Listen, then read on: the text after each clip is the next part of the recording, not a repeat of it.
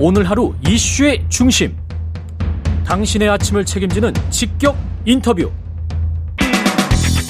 여러분은 지금 KBS 일라디오 최경영의 최강 시사와 함께하고 계십니다.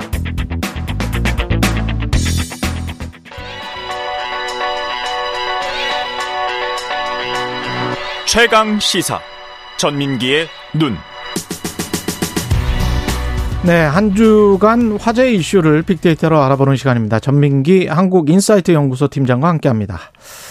전민기 팀장 나와 있습니다. 네, 안녕하세요. 전민기입니다. 예, 수도권에 정말 비가 많이 내렸는데 네. 폭우에 대해서 빅데이터 분석을 합니다. 네, 오늘. 그 예, 사실은 저도 그랬고 아 또 늦은 장마인가라는 생각을 했거든요. 그렇죠. 예. 네. 근데 이게 기상청이 올해 중부지방 장마가 지난 6월 25일 시작해서 7월 26일에 끝났다고 밝혔습니다. 그래서 이 기간에 비가 온 날이 18일 정도였고 강수량이 378.3mm 중부지방 평균인데요. 예. 근데 이게 장마라는 게 초여름에 그 북태평양 고기압이 확장되면서 북쪽의 그 찬 성질에 공기 덩어리하고 충돌하면서 이제 형성된 전체 전선상에서 내리는 비라고 정의가 되는데 초여름에 그렇죠. 지난 8일에 서울 동작구에서 하루 동안 381.5mm가 내렸거든요. 장마 기간 동안 초여름 장마 기간 동안 378mm 내렸는데 18일 내린 것보다 하루 내린 비가 더 많았어요. 예. 근데 이거는 장마가 아니다. 이렇게 이야기를 합니다. 이유는 그러니까 똑같은 정체 전선에 의한 비인데 예. 그왜 그러냐면 이제 그 장마 백서라는 게 있더라고요. 기상청이 발간한 게. 예. 우리나라의 주요 강수식인데 동아시아 몬순 시스템의 일부다. 그리고 여름철 우리나라를 포함하는 동아시아 지역은 남쪽에 온난 습유난 열대성 기단하고 북쪽에 한냉 습유난 한대성 기단이에요. 그러니까 찬 공기하고 뜨거운 공기가 만나서 음. 정체가 되면서 이제 거기서 비가 내리는 거거든요. 예. 근데 이제 문제는 뭐냐면 음 장마라 함은 상당 기간 유사한 기압계에서 같은 현상이 해마다 반복되는 현상을 말을 합니다. 아. 그러니까 계속 그 일정한 시기에 매년 이맘때가 되면 그렇죠. 도래하는 6월 말에서 7월 초까지, 그렇죠. 7월 중순 정도까지 그렇죠. 예. 일정한 패턴의 유무가 있느냐에 따라서 장마냐 아니냐. 그렇게 우리도 생각을 해 왔었고. 근데 이제 뭐 8월이니까 아 장마 아닐까라고 생각하지만 이번에는 사실은 어, 우리가 어, 일정한 패턴이 아니라 갑작스럽게 발생한 어떤 변화에 의해서 어, 발생하는 그런 비라는 것이죠. 그러니까 이상 기후라고 볼 수 있는데 그렇다면은 이게 왜 이런 것인지는 모른다는 거잖아요, 지금으로서는. 그렇죠. 일단은 뭐 분석은 한 건 보니까 예. 이 이렇대요. 저기압은 반시계 방향으로 음. 고기압은 시계 방향으로 회전을 한답니다. 반대로 회전을 해요. 예. 그래서 이 거대한 저기압인 태풍은 반시계 방향으로 회전하기 때문에 오른쪽 반경이 더 위험한데 지난 8일부터 우리나라 북쪽에 지금 저기압이 아예 따리를 틀고 있고요. 시계 반대 방향으로 돌면서 차고 건조한 공기를 이제 밑으로 내려보내고 있고요. 음. 남쪽에서는 이제 북태평양 고기압이 시계 방향으로 돌면서 뜨겁고 그러니까 보시면 반대로 돌면서 아래로 내려오고 또 오른쪽으로 돌면서 위로 올리고 하니까 이게 계속 만나는 거거든요. 예. 그래서 이게 지금 블로킹 현상이라고 하는데 음. 음, 서로 어, 북쪽 저기압이 동쪽으로 오는 거를 막고 있다. 막고 거예요. 있다. 서로 막고 있다. 그래서 그래서 정체돼 있다. 맞습니다. 네, 구름이. 네. 빅데이터 상에서 이번 비에 대한 반응을 좀 살펴보겠습니다. 지금 8월 1일부터 10일까지 언급량이 112만 건 정도 되니까 111만 건. 111만 건? 이게 거의 한 10일 만에 이 정도 언급된 거니까 지금 뭐 온 국민들의 가장 큰 관심사죠. 큰 정치 이슈보다 훨씬 더 크군요. 그럼요. 예. 그래서 폭우로 이제 제가 해봤더니 서울 강남권 이야기, 인천 이야기 많이 나오고 있고 침수라든지 뭐 피해, 그 다음에 뭐 천둥 번개 등등 이야기가 나오고 있고요. 감성어 보니까 고생 조심하다, 피해 심하다, 천재지변, 뭐 무섭다 이런 단어들이 좀 많이 보여지면서 부정 감성어가 음. 70% 가까이 스트레스라든지 그다음에 차가 많이 막히잖아요. 예. 막힌다. 이런 감성어들이 주로 등장을 하고 있습니다.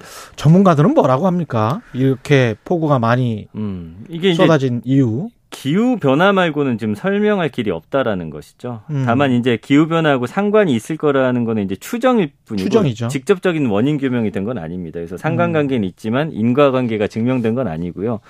그래서 2014년부터 18년에 장마철 강수량이 줄어드는 경향을 보였는데 2020년에는 사실 또 굉장히 많은 비가 왔었거든요. 그랬죠. 예. 그래서 이게 기후 패턴이 변했다는 걸 알려면 적어도 20년 이상의 기간이 필요한데 최근의 변화는 매년 달라지고 워낙 또 변화 무쌍하기 때문에 이거 아주 어, 특이한 기상 현상들이 일어나고 있는 것이어서 이거를 사실은 또 정의를 내리려면 내년 자료 해서 또 축적이 그렇죠. 돼가지고 뭔가 분석을 해야 되는데 예. 지금 기상 이변 외에는 설명할 길이 없다. 뭐 이렇게 이야기를 하고 있죠. 근데 인간도 하나의 이제 동물이잖아요. 그래서 네. 우리가 동물적으로 느끼는 게 있지 않습니까? 네. 기후가 뭔가 아열대성으로 변한 거 아닌가? 어. 뭐 이런 거 맞아요. 우리가 서로 이야기를 많이 하잖아요. 그렇습니다. 우리나라 기후가 좀 과거하고는 다른 것 같아. 네네네. 예. 그 얼마 전에 제가 이제 한 환경 보고서를 좀 보니까 우리가 이제 기후 위기를 이제 어 지구 평균 기온이 한 2도 정도 올라가는 걸로 설정이 돼 있더라고요. 그랬죠. 근데 예, 지금은 3.9도까지 폭을 좀 넓혀 가지고 이거를 폭넓게 봐야 된다. 그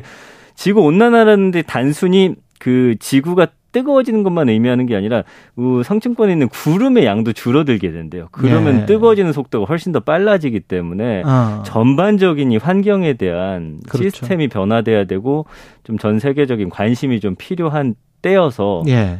예. 좀 그런 것 같습니다. 많은 분들이 이 관심 갖고 있어요. 기후 위기에 대해서. 사실 구조적인 문제가 심각한데 예. 예. 그런데 SNS에서는 화제성 사진들만 많이 올라오고 있네요. 그렇죠. 그 예. 서울 전역에 내린 집중호우로 특히나 이제 9일에 SNS에 올라온 사진들, 특히 그 서울 서초관 아파트 앞에서 침수된 차량 본넷 위에 올라가서 이제 비가 먹기를 기다리는 시민의 모습이 큰 관심을 얻었습니다. 정장 입고 계셨고 휴대전화로 현장 촬영하고 있는데 이 사람 두고서 이제 서초동 현자다. 그 난리 속에서도 평온한 모습처럼 보였나 봐요. 예. 예, 그리고 이제 서울 관악구 신림동 일대 침수된 도로에서는 이 수영- 사람을 찍은 사람은 누굴까요? 뭐 밖에 있는 분이셨겠죠. 예. 네. 그리고 이제 그분은 이제 신림동 펠프스라는 또 별명 붙었고 강남 신림동 신림동 펠프스는 뭐, 이분은 그 신림동 일대 침수된 도로에서 수영을 하시는 분이 있었어요.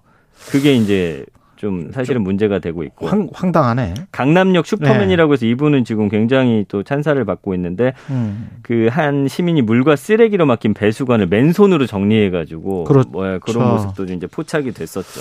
근데 이 관련해서는 중앙재난안전대책본부 이충현 사무관이 예. 최강 시사에서 한번 이야기를 한 적이 있거든요. 네네. 그 강남 지역에서 배수로를 손으로 직접 열어서 막혀 있는 이물질들을 제거해서 뺐다. 음, 미담이라고 소개가 되고 있는데 위험할 수 있다는 건가요? 위험하죠. 그렇죠. 위험하답니다, 이게. 맞아요. 그래서 어느 곳에서 감전 누전이 예. 발생할지를 모르는 상황이기 때문에 맨손으로 그- 뭐 아무것도 안 맞아요. 보이는 물 속에서 뭔가를 하는 거는 예. 위험하다. 하지 말라. 예. 예. 맞아요. 이 세 가지 이 사례에 대해서 음. 전문가들이 이야기를 했는데 그 서초동 현자 있잖아요. 차량 네. 위에 앉아서 구조하고 있는 모습. 이거는 전문가가 적절한 조치였다고 평가를 했습니다. 그, 그렇죠. 그거는 예. 그거는 적절한 조치다. 무리에서 대피하려면 더 위험할 수 있기 때문에 예. 물이 더 불어나지 않는 상황이면 그렇게 기다리는 게 더 안전하다. 그렇죠. 근데 이제 신림동 펠프스 같은 경우는 만약에 생존을 위해서 부득이하게 수영했다면 불가피한 조치인데 예. 이 뭐 수영 실력이나 흥미에 의해서 수영을 했다면은 감전 말씀해 주신 대로 뭐 예. 피부병, 개인 안전이나 재난에 대처하는 그렇죠. 분들의 입장에서 좀 불편할 수가 있다는 거고 마지막으로 말씀해 주신 대로 그 배수로 손으로 하는 것도 상당히 좀 위험한 모습이기 때문에 예. 그건 절대로 해서는 안 되는 그런 일이지만 이게 근데 오해 소지가 있는 게 감성어를 보니까 이 세 분들을 제가 넣었더니 음. 좋은 사람이라는 감성어가 68%요. 그 손으로 그 음. 하수구 정리하신 분이거든요. 그래서 이렇게 말씀해 주신 대로 그 위험하다는 그런 정보가 전달이 안 되면 그렇죠. 이거 따라할 수 있어요. 음. 그래서 이 부분은 좀 정확히 이번에 좀 지적을 해 드려야 될 것 같습니다. 그리고 이렇게 폭우가 많이 내리는데 이 유튜버들이 아, 이 폭우 속에서 네네. 뭔가를 찍기 위해서 뭐 서로 나선 그런 영상들이 보이더라고요. 맞아요, 맞아요. 근데 그걸 보면서 저는 어떤 생각이 드냐면 그왜 그돈 룩업이라는 어, 영화 봤죠, 있었죠. 저도. 예. 예. 음, 환경 재난이 오고 있는데 음. 그 선정적인 것들만 계속 찾아서 그런 발언들, 그런 허위 사실들, 정치적 목적으로 예. 정치적 목적으로 예. 또 하는 것들도 있었고, 네. 물론 이제 그 영화에서는 그랬습니다만은, 근데 자꾸 이제 사람들이 그 가십성으로만 이렇게 그 관심을 두고 네. 그것만 찾아보고 또 그걸 이용해서 유튜버들이 뭔가를 찍는다는 거는 사실은 장사를 하기 위한 측면이 다 있거든요. 돈이죠. 예. 그 민문화의 폐예요. 그러니까 짧게 짧게 소비하면서 관심만 얻으려는. 예. 근데 이런 어떤 어떻게 보면은 굉장히 그 자연 재해 속에서도 그러니까요. 그런 일들이 벌어진다라는 게 그러니까 사람들 죽고 있는데 거기에서 본인이 살려고 수영을 했다면 네. 그거는 뭐 어쩔 수가 없는 거지만 네. 뭔가를 보여주기 위해서 그렇죠. 그다음에 과시하기 위해서 그런 행동을 했다면 그 건 아닌 것 실제로 한 같아요. 여성분을 구한 사례도 있긴 하거든요. 한 남성분이. 그러니까요. 예. 그러니까 예. 그거 좀 구별해야 될 것 같습니다. 소비하는 입장에서 사실은 주의해야 될 부분. 그렇죠. 소비자들도 조금 좀 주의를 해주시면 좋을 것 같습니다. 지금까지 전민기 한국인사이트 연구소 팀장이었습니다. 고맙습니다. 감사합니다. KBS 1라디오 최경련의 최강시사 1부는 여기까지고요. 잠시 후 2부 박민영 국민의힘 대변인 그리고 고민정 더불어민주당 의원 만나봅니다.